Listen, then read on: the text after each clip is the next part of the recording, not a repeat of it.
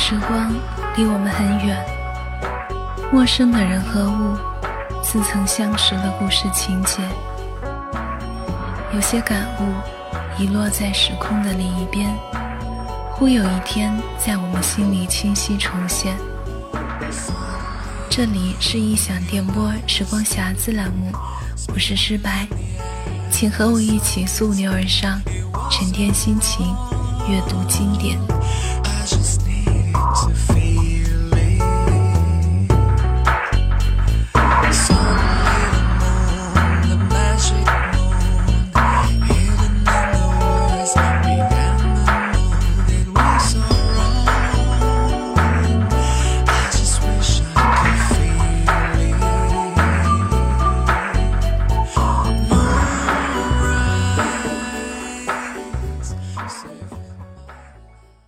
一个人，当我清楚意识到这一点，我已经习惯了一个人的生活：独自上班下班，独自洗衣做饭，独自听歌看电影，独自逛超市购物。偶尔会嫌参加团体活动太闹，跟陌生人交谈会不由自主的微微紧张。如果再增加一个人，日子该怎么安排呢？开始变得有些难以想象。一个人有一个人的好处，不用被谁管着，不用勉强配合谁的脚步，去或留，停或走，随心随意。有多出来的时间，什么都不想。躺在沙发上安静的看天，有多出来的闲情，观察花花草草，睁大了眼瞧各式各样的小动物。云朵在天空中深深浅浅的叠出许多层，叶片的脉络，昆虫的翅膀，全部美妙的像艺术品。世界在一个人的时候换了张面孔出现，最熟悉的事物。都显得陌生而新奇。寂寞当然也会有。夕阳把影子拉长，背包重重的压在身上，回家的路仿佛永远走不到尽头。明明房间那么小，塞满家具电器，可就是会莫名的觉得空旷。夜深了。还没有睡意，四周安静的像座坟，只剩下自己对着荧光屏，随着电影剧情流泪或傻笑，自言自语。一个人的寂寞，在我脑海里放映着这样的画面，虽然不好受，也不至于叫人感到害怕，因为只要我愿意，听一通电话。一张车票，我就可以同他挥手告别。真正叫我恐惧的是另外一种寂寞，那寂寞是人在同朋友嬉笑逗乐，心却坐在绝壁的洞窟里，听冷风猎猎空响，是满腔话语想要诉说，却找不到一双听得懂的耳朵。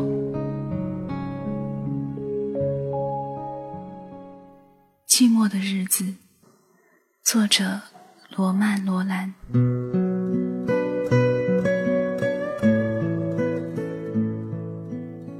你一定有过这种感觉的：当你心事重重，渴望找一个人谈一谈的时候，那个人是来了，但你们却没有谈什么。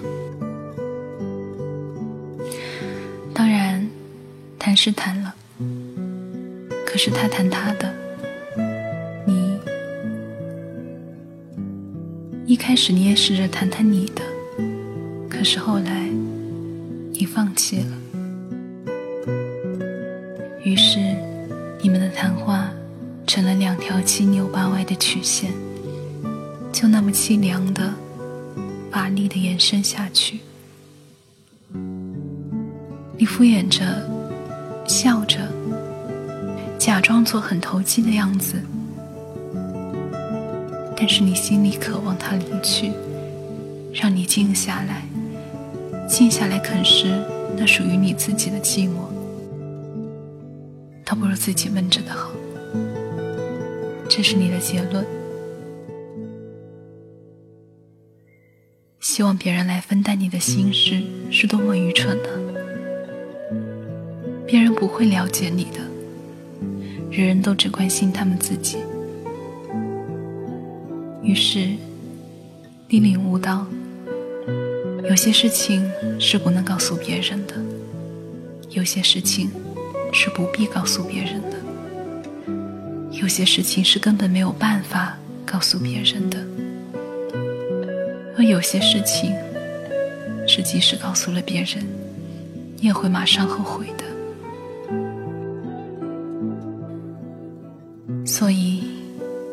是你够聪明，那么最好的方法就是静下来，啃食自己的寂寞，或者说反过来，让寂寞吞噬你。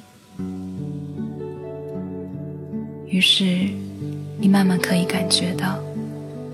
午后的日，因怎样拖着暗淡的步子西斜；围剿的浮尘，怎样在迷茫毫无目的的游动；眼前的蜘蛛，怎样借那囚禁自己的网；暮色又怎样默默地爬上你的书桌；而那种寂寞的感觉，又是怎样越来越沉重地在你心上压下、压下，直到你呼吸困难。心跳迟滞，像一辆超重的车，在上坡时气力不济的渐渐的慢，渐渐的停下。于是，你觉得自己胀得无限的大，大的填满了整个宇宙的空间，而这无限大的你的里面，所胀满的，只是寂寞，寂寞。无边的寂寞，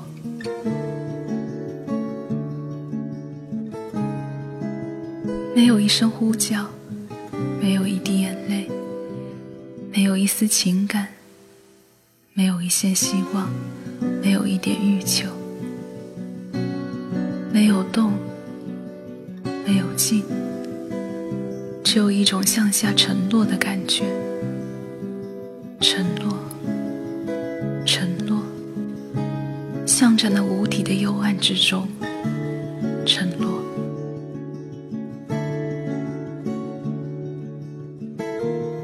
于是，夜色密密的涂满了宇宙，在上下、前后、左右都是墨一般的幽暗里，你不再知道自己是否仍在继续的沉落。你所知道的只是。那沉重的、无边的、漠然的。